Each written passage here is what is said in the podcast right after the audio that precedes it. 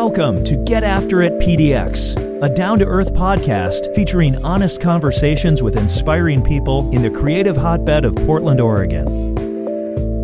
Recorded live and on location in Portland, let's welcome the co founder of Y East Wolfpack and the host of Get After It PDX, Willie McBride.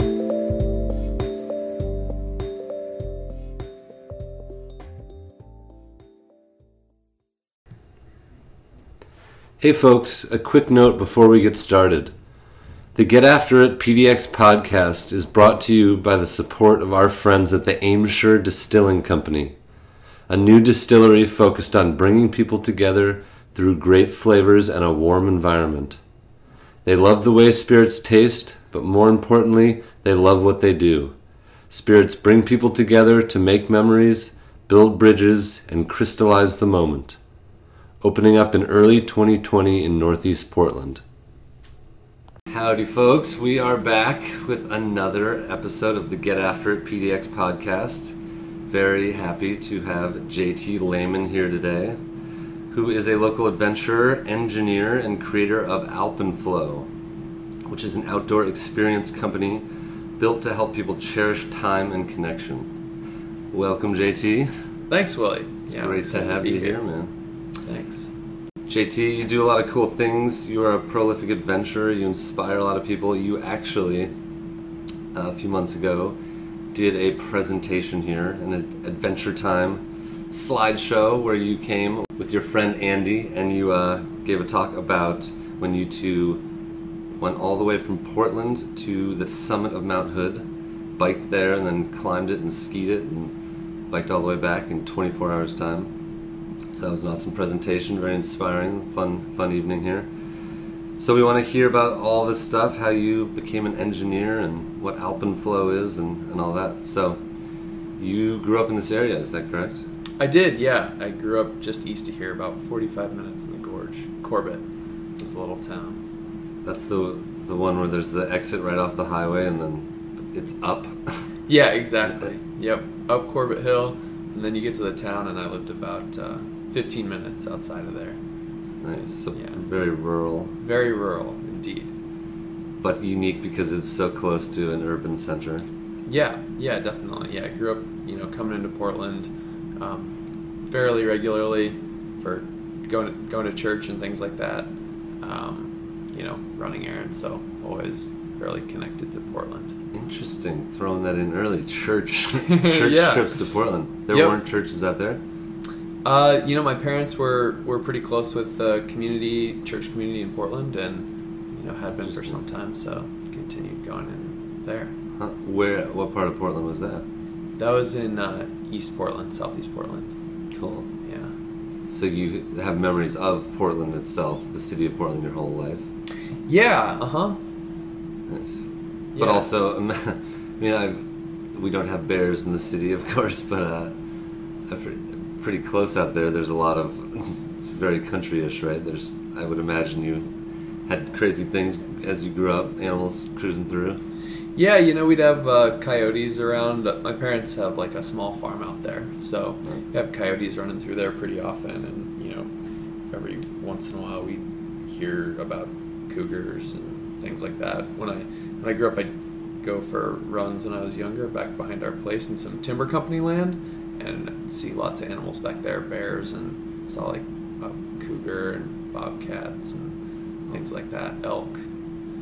Actually, this just popped into my head. Somebody once told me who lives out there that there is a legendary black wolf. Oh, really? In Corbett.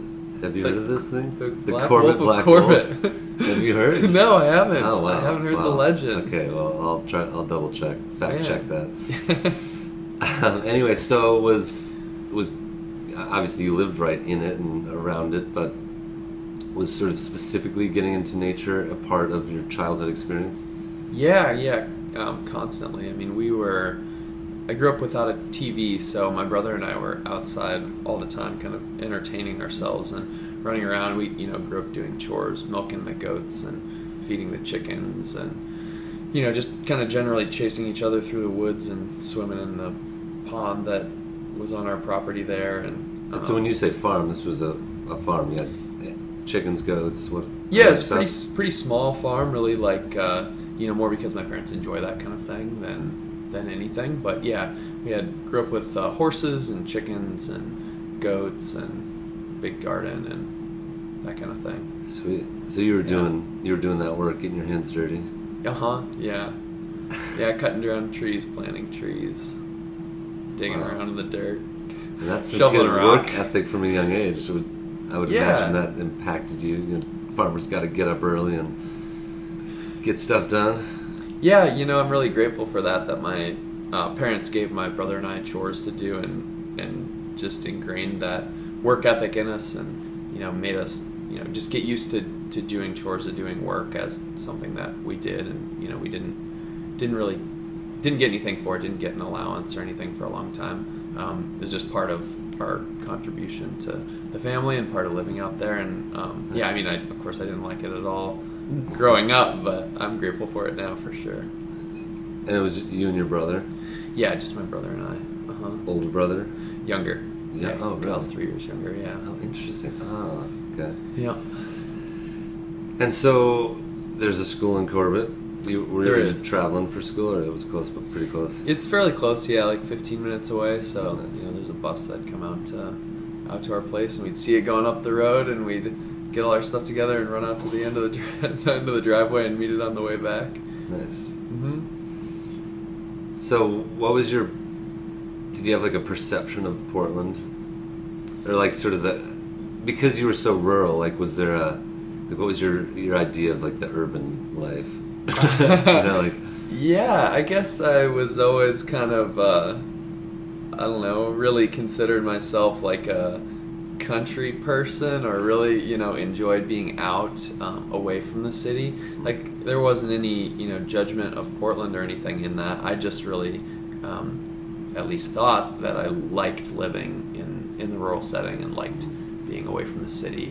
Um, and Portland, I guess, was just kind of, you know, the city where you go for church and groceries.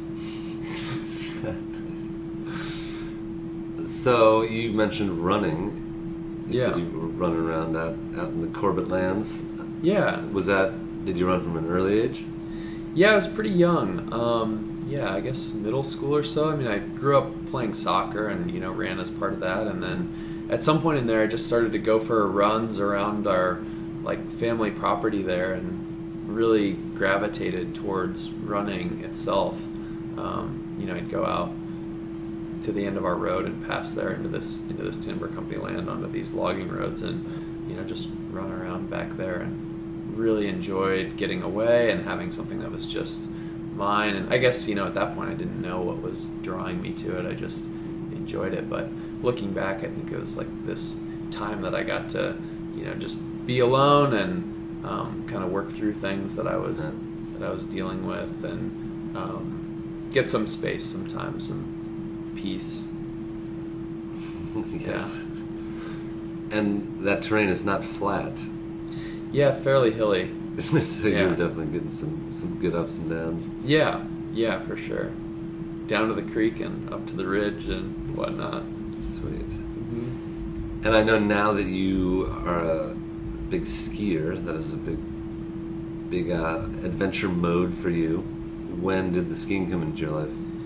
Yeah, that started. Uh, so after college, I moved out to Colorado, and you know, really started to get into backpacking and hiking and skiing as part of that. Initially, started snowboarding more, and then transitioned over to skiing. Um, but that was really when that happened. I guess I, you know, grown up outside, and then um, went to college in Portland, and when I moved to Colorado was really when I started to explore more, you know, into into national forests and into more of like what you might think of as like your typical kind of outdoor sports. And yeah, that's when I, that's when I started skiing. You ran during college, Yeah, and you were at uh, PSU. University of Or Portland. excuse me, yes, Yeah. Uh, right on the overlook there Yeah, exactly. in North. Portland. Yes, Yep.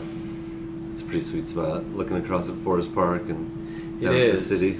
Yeah, it is. It's really beautiful, and you know we in uh, in college we'd run in Forest Park all the time, either over the bridge or coach would take us over to Leif Erikson Trailhead, and yeah, we we'd get into Forest Park a lot, so knew Forest Park pretty pretty well in college. Cool. So, what did you study in college? Uh, mechanical engineering. Why were you interested in that? yeah, good question. Um, you know, I really have always loved figuring out how things work, taking like little mechanisms apart. And you know, when I was growing up when I was a kid, and if I'd get like a new, you know, remote control car or bike or whatever, I'd you know take it apart on the second night I had it, and just see how it worked and tinker around. Hopefully, put it. it back together. Yeah, exactly, exactly. Do you remember that book, The Way Things Work? no. David Macaulay, I think. Okay. Uh. uh Oh, it's amazing. It was like this uh, memories from from youth. It's like this big hardcover book, pretty thick.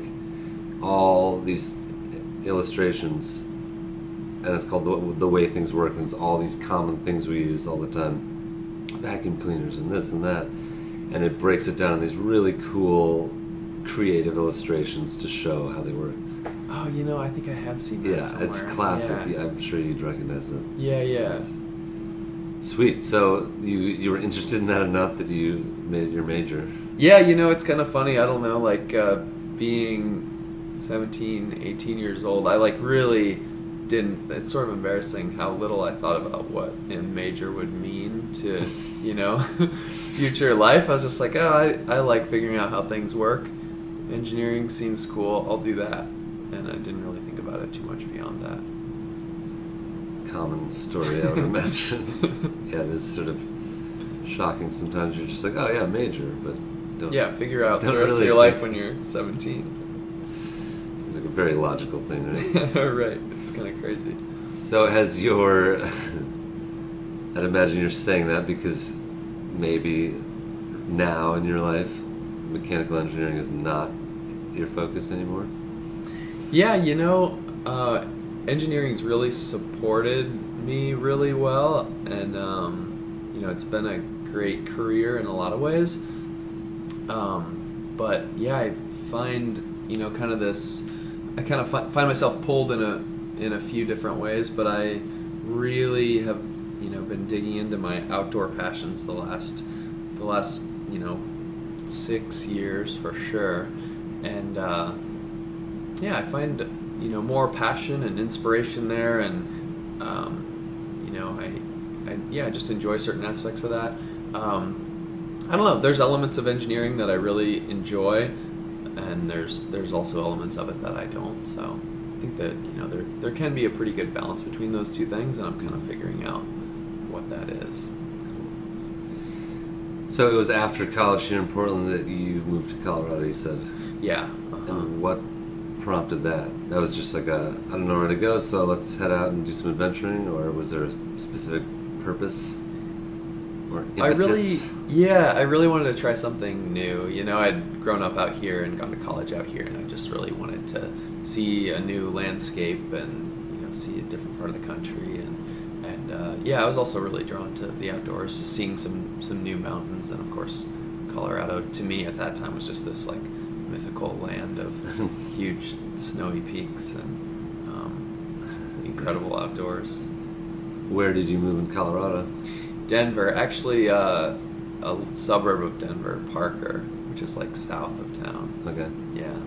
How you you just randomly ended, Yes. ended up in Parker? So I moved down to Parker because I got a job at a general aviation airport down there for, for a small airplane company, um, aircraft manufacturer, and Parker was it was close to the airport, and I don't know. This is another instance of me not thinking things through very very well or something. But uh, I was like, oh yeah, it's close. I'll move there, and you know, over the course of this again took a sort of an embarrassingly long time to figure out. But this is how I realized I really don't like living in suburbs, and um, yeah, just sort of disconnected from you know community. There's really not much going on down you know down in the suburbs in terms of you know places to meet people and not Yeah. not many other people that I you know knew lived down there and just sort of a it's a, like a lifestyle that I I really didn't enjoy but it, it took quite a while for me to figure out what the things were that I that I did enjoy and that I did want from from a community and from a place that I live. Yeah. Yeah, it takes takes a little while sometimes to figure those things out. yeah. So real quick, because I am not an engineer and not inclined towards things like engineering and yeah. such. All right. So you, when you say, "All right," I was working at this small aviation place as a mechanical engineer. Like, what does that mean? Like your day to day job? Like you go into work. What are you doing? Yeah, good question. I mean, it could mean all kinds of things. Engineering is such a broad field um, that, yeah, just just saying that doesn't really paint much of a picture for you. Uh, what I was doing down there was stress analysis engineering. So what I do is look at these aircraft structures and you know figure out the loads on them, and then figure out what the stresses were. This is a carbon fiber airplane, so figuring out how the stress is translating through the carbon fiber and what that what that meant for how it needed to be built. Okay. But what that you know really meant day to day was that I'd be going in and looking at problems. I'd be sitting at my computer, um, looking at these, you know, sketching out problems on graph paper, looking through these big stress analysis books. And of course, I was just out of school, so it's like fi- trying to figure out how to do this stuff and working on these problems and you know really not interacting with people very much at all as part of my job um, which was which was really tough. Like I really hated it. Um, So you were sort of getting the the double whammy. You're like living in a place where you're not really connecting with people. It's a suburban environment. It's you're not feeling community, and then you go to work and you're very much sort of isolated and alone and diving Yeah. deep in the mental mental heady zone. yeah, you got it. That's exactly it. So over time, I would imagine the, the craving for for real community and depth in that way started growing. Yeah, definitely. You know, yeah, it absolutely did. I so I'd moved to Colorado with my girlfriend. and We were living together. Um, so I had that community to rely on, which you know was Like really her friends or like the community no, of you just two and her. your Yeah, the, relationship. exactly the community of two. Um, That's yeah, a good community. It is. It is like a really. It's a really solid, um, solid base, but it was also you know kind of limiting for me because I, you know, and her. Yeah. We found ourselves staying within that little bubble and not branching out, and you know we did some, but not enough for either of us. necessary. Yeah, for sure. So, you know, learned learned that, um, you know, kind of slowly and painfully. Painfully because that relationship didn't work out. Oh, that's part of it. I what I just meant, and that was a really painful part of it for sure. But that was years later. Uh, what I meant by painfully is just kind of the just the isolation of you know being in this like little pod and not having friends and not quite knowing like why, knowing something you know felt wrong, but not really knowing like what it was exactly, and then you know just being in college and then moving out there. Um, not really having experience like building community or finding friends or you know reaching out making those connections building those relationships yeah that, so So you're at this point, your outdoor recreation increased. Yeah yes we started uh, getting really into backpacking was was kind of the first and and biggest thing. So we you know going backpacking trips every weekend. And there's a lot of backpacking that's you know really good and accessible from from Denver. Um, so did a bunch of backpacking and we do um, a lot of running around there. Just there's also some really great open space parks in Denver. So a lot of trail running there um, and then snowboarding and, and skiing So was that satiating a bit of your like need for connection? Was connection to the natural world? Yeah, you know, I think it's it's different for sure, but yeah, absolutely. I mean, I've I really rarely feel lonely outside. You know, even if I'm by myself on a long trip and haven't seen anyone for for days, like I really rarely feel lonely in those situations. So yeah, there's something about being outside and um, I don't know, feeling connected to something bigger. Yeah. How long were you in Colorado? Five years, yeah, total. And then Yeah, so I guess we were we were initially in, in Colorado for three years, and then you know corporate life wasn't was kind of getting old to me. Were you still working for that company? Yeah, so there's a, no, I wasn't. Okay. there's another story there. So that company went out of business after about six months No. of being there. So lost that job, and then I was unemployed for a while, about seven months, um, and then I got another job at a at a medical device company um, there in in Denver, and had that job for for almost three years um, before deciding, you know, before just kind of the corporate grind got old, and I wanted to try something different. So both my girlfriend at the time and I quit our jobs and um, traveled. Decided to travel for a few months. Oh, wow. So what Yeah. what year was that? That was uh, when we quit our jobs. That would have been 2011. And how long were you tripping? Yeah, well, we were initially going to be traveling for three months, um, but it ended up being two.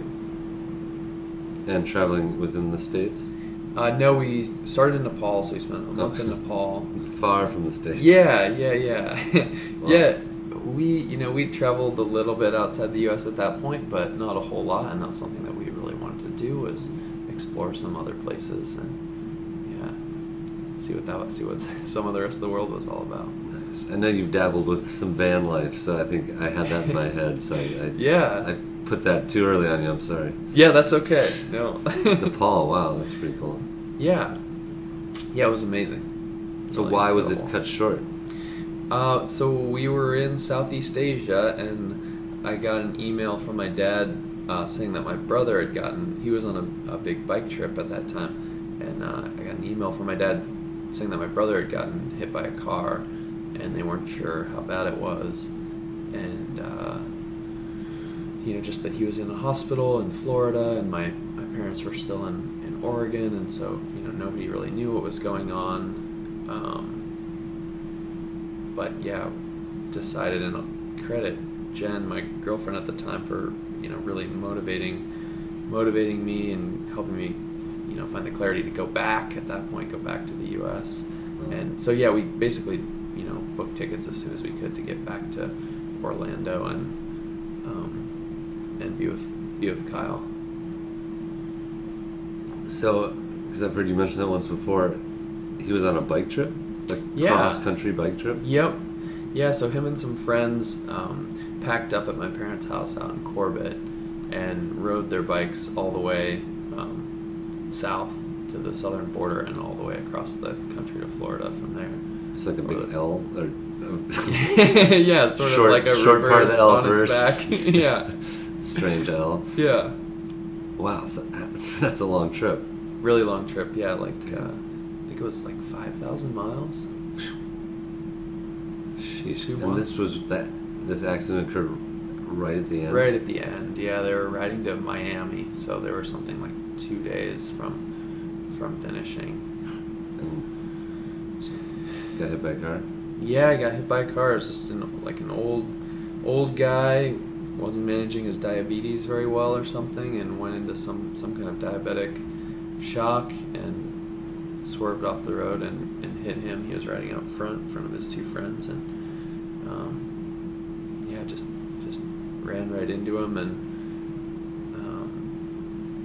yeah, it's really awful. So what? He's he's around today. He is, yeah, yeah, yeah. he was here at your uh, your Adventure Time presentation. He was. That was, that was super fun. That was awesome to see him. yeah, he's around and he's he's smiling a lot. Um, he so he had a really horrible brain injury um, as part of that accident, and you know really no other no other injuries, but it's really bad brain injury, and which is a real which is a really crazy thing. I think brain injuries are really hard to understand, and they can you know manifest in so many different ways, cause so many different kinds of limitations, and you know different injuries heal heal in different ways, and so it's really hard to figure out what that means. And um, so you know our family's been trying to do that for the last seven years, seven and a half years now, Um, but yeah, he he still has a lot of limitations from his brain injury, um, but he also has some you know really interesting, really cool perspective to to share, and, there's like some really awesome things that I've learned from him and um, that I continue to learn from him, um, and so that's been that's been really beautiful. Can you share any of those those things you've learned or ways this Yes. ins- inspired or affected your life? Yeah, absolutely. Um, I think you know some of the coolest things that Kyle's taught me are that people are really receptive to how you treat them and really receptive to you know your energy. And he's just he's so positive, you know, almost all the time, and he's so interested in other people and excited about other people, you know, loves giving compliments and loves chatting with people. And it's just amazing to see how that can open people up. And i have a hard time you know a lot of times like seeing that. I'll just you know maybe judge someone too quickly or just kind of approach people from a negative angle or something. And that doesn't you know work out very well. And then i put it on them and say that you know like oh well they're just in a in a shitty mood or oh that guy's a jerk or something. And it's been really amazing to me to see how kyle can you know have an interaction with someone and I'll, I'll assume they're just going to be going to be negative or something and they'll just open up and warm up and be be really excited. So that's been really amazing. Um, I think it's been really impactful to me just to see Kyle and to see you know so I've, I've been really inspired by Kyle. Um, you know my whole life in a lot of ways but in college for sure just to see how he was he was getting after it and he was living his life and he was really like um, diving into the outdoors and writing. He's a really talented writer. Um, and just to, to see that was super inspiring to me. So to see all that you know cut short and to see him lose a lot of these really amazing opportunities that he had um, has just totally changed my perspective on what living should be like and it's just a it's a constant reminder like not to take my mobility for granted and my ability to run for sure and you know just the ability to live to live you know fully and with a with a clear mind and able body is is really amazing. So I don't you know take that for granted at all and I think about Kyle a lot when I'm out in the mountains and adventuring and running around because he would love so much to be there, and I would love, love so much to be sharing that with him. Um, and he can't be there, but I can be, and I really want to appreciate that. So I'd imagine that inspires you to you use the word share. So Alpenflo, and so Yeah. we can sort of jump around chronologically, but this current awesome thing you're creating, Alpenflo, is to begin at, at least. I know it's evolving rapidly, but uh, it's essentially a platform where you're sharing these adventure stories, Yeah, and it's beautiful and it's inspiring and it's good writing and it's amazing pictures and so yeah i would think that that has grown out of some of those desires to share with him and have him along Yeah, definitely, definitely. Yeah, I, really think it's an amazing thing to you know be able to get out and have these adventures, and um, I don't know. I guess you know, kind of increasingly, it feels feels like you know just having them for myself is is really less and less rewarding. Like there's certainly still things that I want to do for me, but um, I would really love to bring that to other people and to do something positive in other people's lives. And um, I guess I found a lot of you know personal empowerment and growth over the last six years. And I would love to bring you know some of that some of that to other people help other people through um, through that you know process into finding you know the the best version of themselves that they can. And yeah this is this is kind of my my experiment with how to do that. So this accident happened six seven years ago? Yes seven and a half years ago yeah. And so has so obviously it's been impacting you throughout that whole time. Um, I guess what I'm asking is like, has it been a slow evolution of like you maybe being less invested in interested connected to like engineering work and more and more interested in these other pursuits as that sort of perspective has deepened over time or like you know what i'm saying Yeah, yeah, I do. Um, has yeah, there been a growing rift over those seven years that you've a felt rift that's widening of like you wanting to follow a passion that's not what you've been doing Yeah, I think that's a good way to put it. Um, it yeah, it has definitely been a growing thing, and um, you know when uh, when Kyle got hurt, moved back to back to the U.S., back to Colorado, and I started working for the same company that I'd been working for, but started part time the medical device medical devices. Yeah, and uh, you know, and then moved back to Portland. Was doing that work part time and remotely, and I've been doing that since. and it was the move back to portland largely because of kyle wanting to be That was a close big, to home yeah, yeah. That was a big part of it. Um, I'd wanted to move back to the northwest, back to you know somewhere closer to home. Um, but Portland specifically, yeah, a big part of that was Kyle and family for sure. so you moved back you're able to do this stuff remotely Yeah, um, so I was able to able to work remotely and and part time, and you know really spent a lot of those early that you know first year um, with Kyle, you know working with his just trying to help out basically, um, and you know after that, yeah, it's been you know a lot has happened since then, of course, but. Um, been digging in a lot more to some of these outdoor passions and hobbies and you know I've, really grateful to be able to have the flexibility of working working part-time you know just to be able to pu- pursue a lot of these outdoor things that I really wanted to dig into. And um, yeah through that I've just found a lot of I don't know passion and inspiration and enjoyment and fulfillment and um, it's it's just becoming more and more important to me to dig into into those things and see what I can create uh, with Alpenflo. And and really to try and create something of my own I think is a is a huge thing for me right now to see what that might might be might look like. To just you know run the experiment or run a bunch of experiments and see what might happen. That's that feels super important to me. Just that it's truly of, of your own creation. Yeah that's a Yeah. big part of it. Yeah. Uh-huh. Cool. Because you feel like you have you've got a lot to give so you want to be your own baby I understand completely understandable I'm just drilling Yeah, in a little more Um, sure.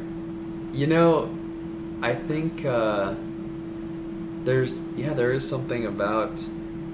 I think just the like personal expression, and creativity is really fun and, and feels really important. You know, to have that in some way feels important, and this and this could be it, um, or could certainly be part of it. Um, there's also you know a big part of just like working in in corporate structure. I think is is just really kind of tough. I I don't really like it that much, and you know it feels stifling. So just the ability to to use the time, use my time the way I want, and kind of direct my my energy how I want, work on projects that I want to, like that kind of thing, is something that I really want to explore. we're full on in Alpenflo conversation now so so let's Warning to listeners. No, no, that's the opposite. This is the real exciting part. This is the what you're creating now. So back up a little bit. So you're cruising along, doing you know, working from your laptop, doing your medical device action, which is getting less stimulating to you, or is and this just give me give me the process. Tell me like what Alpenflo means. Where did it? What was the little nugget in your brain that really? Yeah, you know, it certainly wasn't like a single, you know, moment kind of thing or anything. It's definitely been an evolution. Um, but I think, you know, I've worked my job part time, and that's enabled a lot of really amazing adventures and trips, and enabled me to, you know, go and have a lot of experiences for myself that I really wanted to, you know, do some like really cool through hiking trips and lots of skiing and ski mountaineering. Let's and- list a few of these. Give some specifics. Just pepper them off here. Bullet points. So yeah, some of the some of the highlights like the I did the Sierra High Route in 2015, and that was like a really big perspective shift for me, just to realize that a route like that was was possible and was out there, and um, So that's a two. Just so everyone knows, that's a very difficult and amazing and beautiful 200 mile route through the Sierras that you did solo, right? I did do it solo. Yeah, Which is, I've uh, actually I've attempted it myself with two friends, three of us, and we did not make it. It's very challenging. And so I remember actually when I first heard that you did it solo, I was like, wow, that's pretty epic. You, how long did you take? 11 days. Yeah. Yeah, I don't know if it's really that smart to do that solo.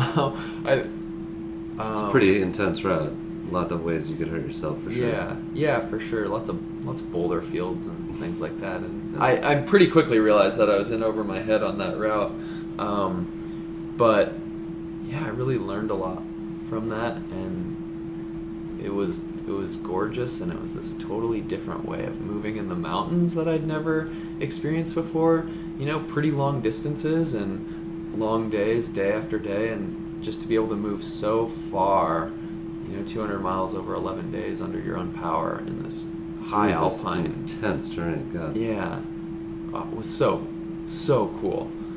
Um, so really discovered something there that I that I really liked, and I mean, it took me a while to realize it, but that's the thing that really connects all my passions now is is moving under my own power in big landscapes and learning the skills and working on the techniques to do that, and just the feeling of flow in the mountains is something that I really really enjoy.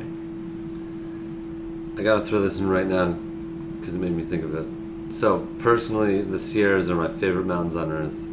I think they're just so stunning, heavenly, um, and the high route is really like pretty much the most amazing mountain route I've ever been on myself.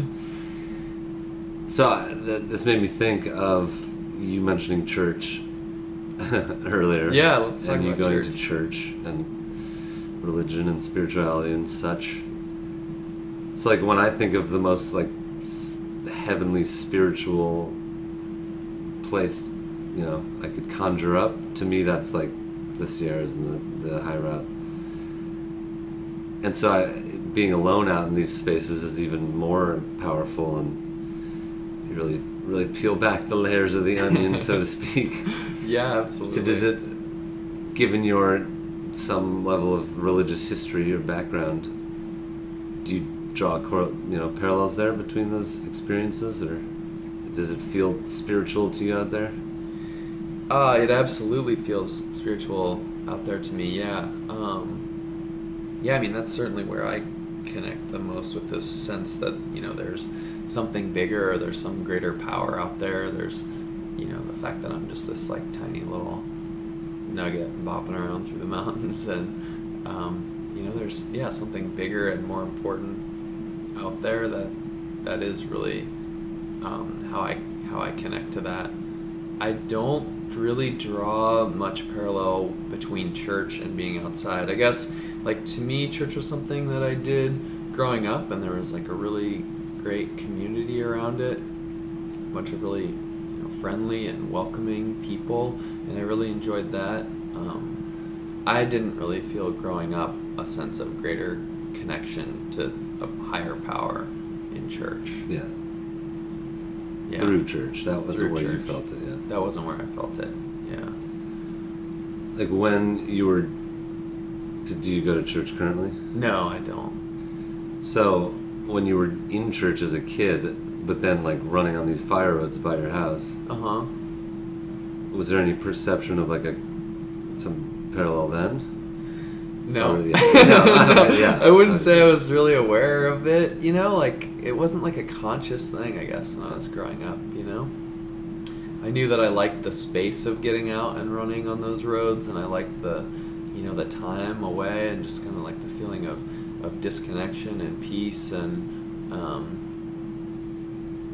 yeah, I guess space is the best way I can put it. But Because I, I like how you just said you like traveling under your own power through big landscapes. Yeah, Which yeah, there's that's the when you sort of of pull back that scale, like on a you know, because you can go for a trail run for an hour or go hike for however many hours in a day, but when you start talking about like 11 days out in the mountains, you you are dealing with some big landscapes. Yeah. Oh my god. Yeah, on the, on the Sierra High Road, I think it was like six days without crossing a, a road, like not a gravel road or anything. Four days, I think, to get out of Kings Canyon National Park itself, and this is like 20 miles a day. Like it's crazy. It's a huge landscape. So what? A couple others on that list of highlights.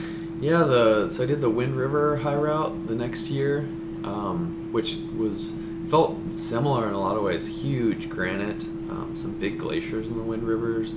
The Wind Rivers aren't arranged like it gets visited all that often. There's barely anyone back there. I'd go, you know, go for days without seeing anyone. Um, that was a really amazing route. Did the Wonderland Trail. Done the Wonderland Trail a couple times. That now. is a Yeah, that's around uh, Rainier. Yeah, that's around Rainier. That's that's ninety three miles, I think it is. Um, and decided that I wanted to try bike packing, so I, um, got a got a bike from Craigslist and got some bags together and biked the Colorado Trail, um, which is like five hundred and fifty miles from Denver to Durango, mountain Wow. bike trail. Yeah, You hadn't biked much before then. I I biked a lot growing up, like you know BMX bikes and stuff like that. Very similar to bike packing. yeah, exactly. um, so I bike that, and then I you know I bike commute over all over Portland, but Okay. I really haven't haven't done a whole lot of mountain biking. Like mountain biking hasn't been a big you know hobby of mine at all. Um, but I think the bike handling from from growing up on a bike and um, Just general familiarity and yeah, comfort, yeah, I think that helps a lot. And then, you know, just uh, backpacking a lot and running a lot, the fitness translates pretty well.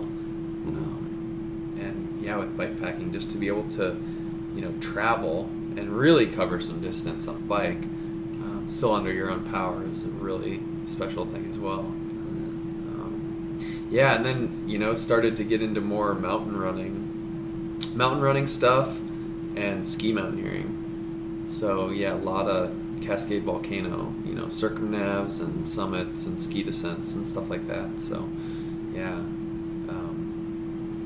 I think that's a beautiful thing about living in the Northwest is the, the spring ski mountaineering and then the summer trail running around the volcanoes is really amazing. It is. So you basically would take pictures, nice pictures of all these adventures, and you've been writing about them, Yeah, and then that's so far what has largely populated this Alpenflo website.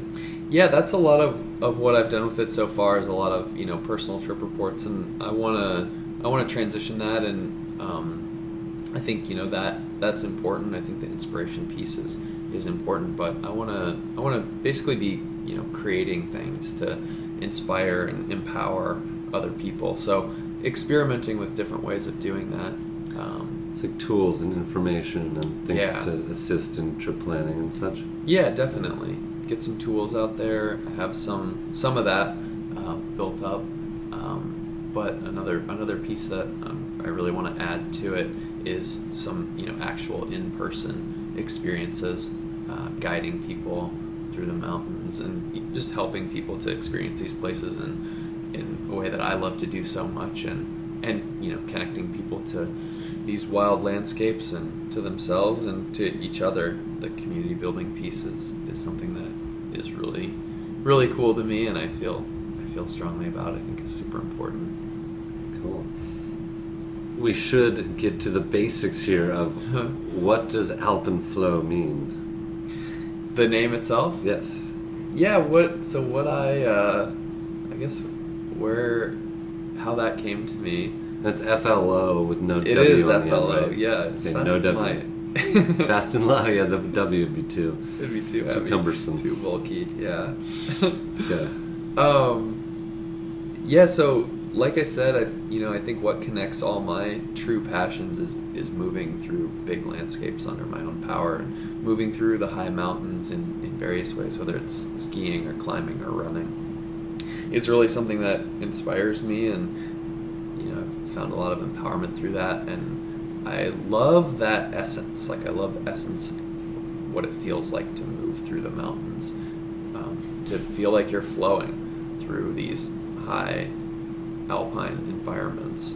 Um, and when you can really hit that that state of flow, it's such an enlivening and empowering experience. Um, that's the heart of what I wanted to capture with the name Alpine Flow, and I wanted to use I want to use Alpenflo to bring that empowerment to other people. So it's like moving efficiently, light, feeling confident and fit, and whatever that means to the person. And Yeah, I think just you know sort of when everything starts clicking. That exactly That sense. Exactly yeah i think to, to be in a state of flow is you know when you're when you're operating subconsciously and everything is just coming together so smoothly and you're you're really trained and dialed in in what you're doing so you're not you're not thinking about it um, you don't have to you know consciously think about how you're moving it's just it's all subconscious and you're just So tapping into like an instinctual side. yeah yeah you could call it that Okay. Yeah, and I think you know some like the way that works is is through a lot of a lot of training. The way you, you know, get into a flow state with anything is a lot of a lot of training, having that you know in your conscious mind, working at it day after day, and then eventually you hit your stride and things just start to click.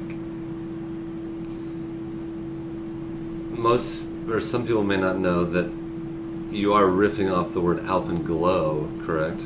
Yeah, Which is yeah. So uh, come on, be transparent. I know. Yeah, you're keeping me honest here, Willie.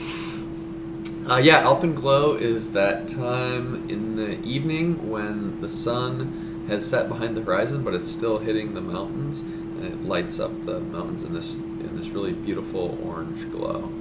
You get a lot of that in the Sierras, um, and that is a really special time when you're out on a big trip because you know hopefully not all the time but hopefully you're camped at that point you're kind of set up and and you can sit and rest. Your legs are exhausted and you're just worked from the day and you know you've been out all day moving in the mountains and you get to sit and savor this these you know few minutes when the mountains are all lit up and it's really peaceful before you before you turn in for the night Or you're not camped there and you're facing an all night slog Yeah, that's the other and possibility. you're really feeling low yeah, and you get a little boost from it maybe. right, right. And then you God, head on into the dark night. Take a second. Yeah, yeah. that is that's true. That's awesome. So, do you foresee like transitioning to our Alpenflo is eventually a your full time job and you are no longer doing engineering? You know, I don't know. Yeah, I, I, what it is now is, uh, it's an experiment, and I, I mean, I, I'm committed to it. I really, uh, you know, I'm going to put put a bunch of time into it and build it up and see what it could be, and um, possibly, for sure. Um, yeah, I'm, I'm open to that. And do you feel in bringing this back to to a PDX focus? Do you feel that Portland is a good place for this to, to grow and spawn, so to speak? I feel like a lot of a lot of projects and businesses just seem like they're ideal to be birthed in a place like Portland, and sometimes it seems like they might only be able to truly flourish in a place like Portland because we're we're unique in a lot of ways. Yeah, I think Portland's a perfect a perfect place for it, and I think uh, you know it that has has been a big consideration for me as I've you know dug more into the creative side of what I want to do and like just thinking about building this business. Um, Portland's absolutely the place that I want to do it, and it's cool. It's given me a lot of clarity with you know wanting to be in Portland and wanting to be in Portland for you know the the immediate future for sure as far as I can really as far as I can really tell um, it's it's a perfect place to build it. There's just this amazing creative community here, which is, you know, um, sort of overlaps with the outdoor community, but is, is certainly is certainly different. But there's like all of this energy and support and inspiration there, and then there's a, a huge outdoor community in Portland as well. Um, and I think the you know the overlap of those two things and the support for small business um, that's that's pretty unique to this town is is great. I can't think of a better place to to try and build something like this. I'm sure though, having grown up in this area and coming into town from a young age, the changes have been monumental. Yeah, it's different Clearly, it's- for sure. Yeah. Um,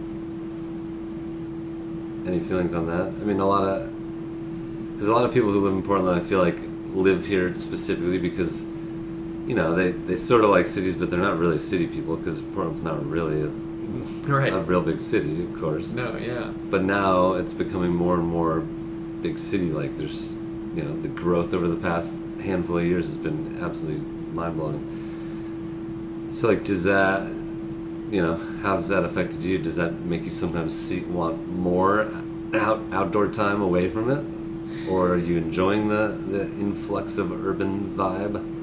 Yeah, good question. Um, I think I don't know. I do really love how Portland is is sort of like a city, but it's it's really small and manageable and unintimidating, um, easy to live in. I don't know. I think you know growth is just part of part of what happens when you have something that's that's as amazing as the city of Portland is.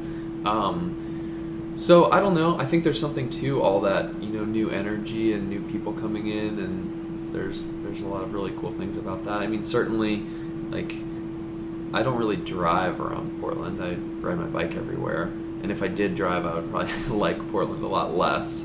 Um, just you know, having to commute around. I don't like that. I don't like seeing all the cars stacked up on Fremont and things like that. But it is also you know kind of part of living in a city.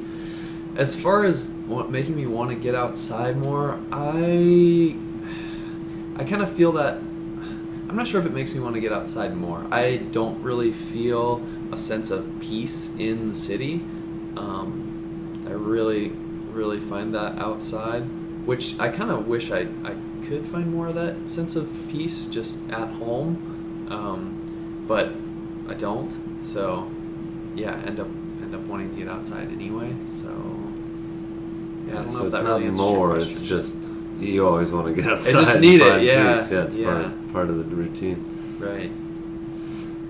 Uh, one thing I, I did want to throw in there is so obviously you grew up in the gorge. Mhm. Essentially, that's Corbett is, is basically the gorge. Yeah. So the Columbia River Gorge is absolutely a world class feature of the earth. Columbia River between uh, Washington and Oregon. So talking about sort of, you know, you said growth is inevitable, like for, of Portland and cities, and change is inevitable, and so that sort of ties into the, the gorge fire of a couple of years ago. I feel like it's sort of a big topic, but you know, fire is change. That was a major fire. That was this huge thing. Those communities were impacted. It was emotional. Uh, how did that affect you, or you know, mentally or in other ways? Yeah, it's really really sad. Um, we so we you know we grew up like driving out to Eagle Creek and we'd go cliff jumping and swimming and hang out there in the summers. Like you know we grew up doing that several times every summer. Um, and you know since I've been back, I've done a lot of trail running in the gorge and you know yeah that's always been always been home. These big trees and deep forests and yeah to see that burning was really sad. And yeah i don't know to i don't know just a stupid man-made thing you know just like some some stupid kids lighting fireworks and creating this natural disaster. Just sad. I don't know. I don't know how else to describe it really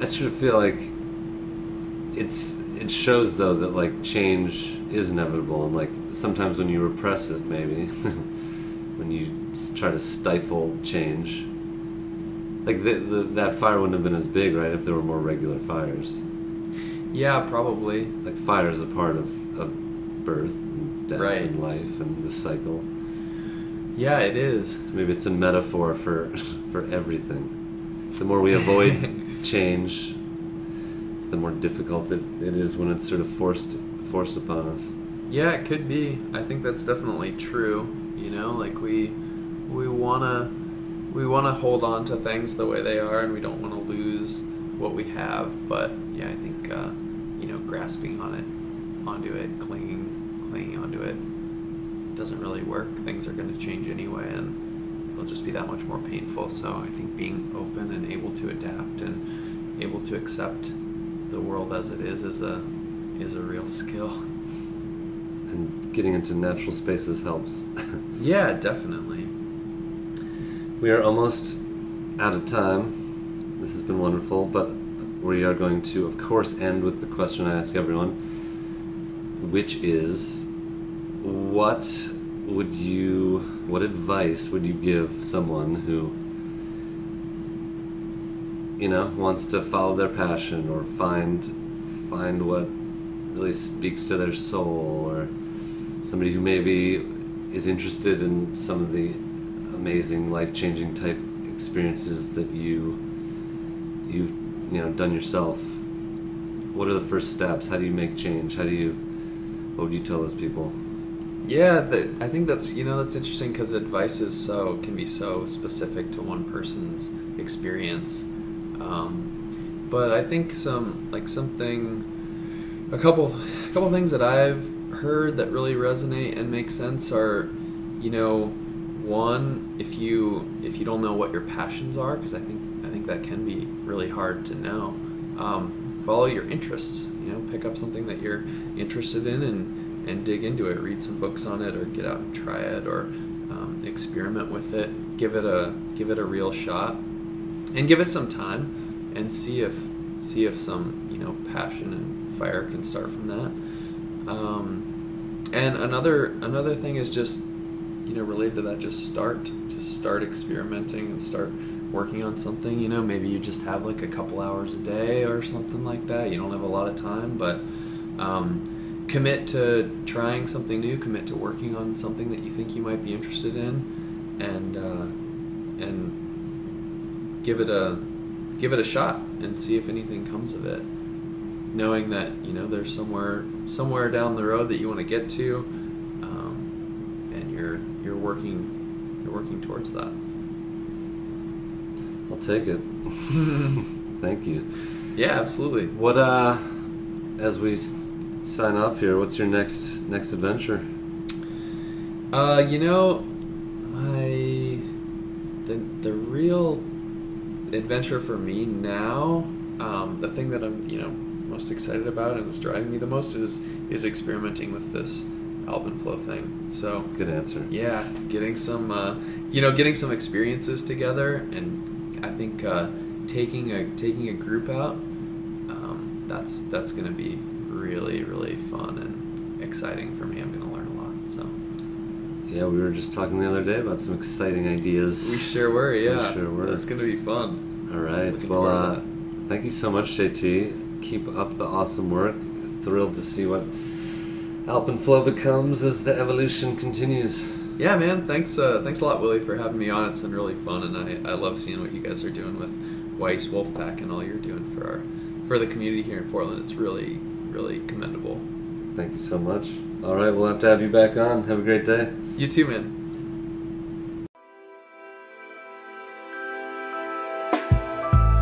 This wraps up another edition of the Get After It PDX podcast. For more information about today's guest, including social media links, please check out the show notes for this episode. Thanks for listening. Now it's your turn to get out there and get after it.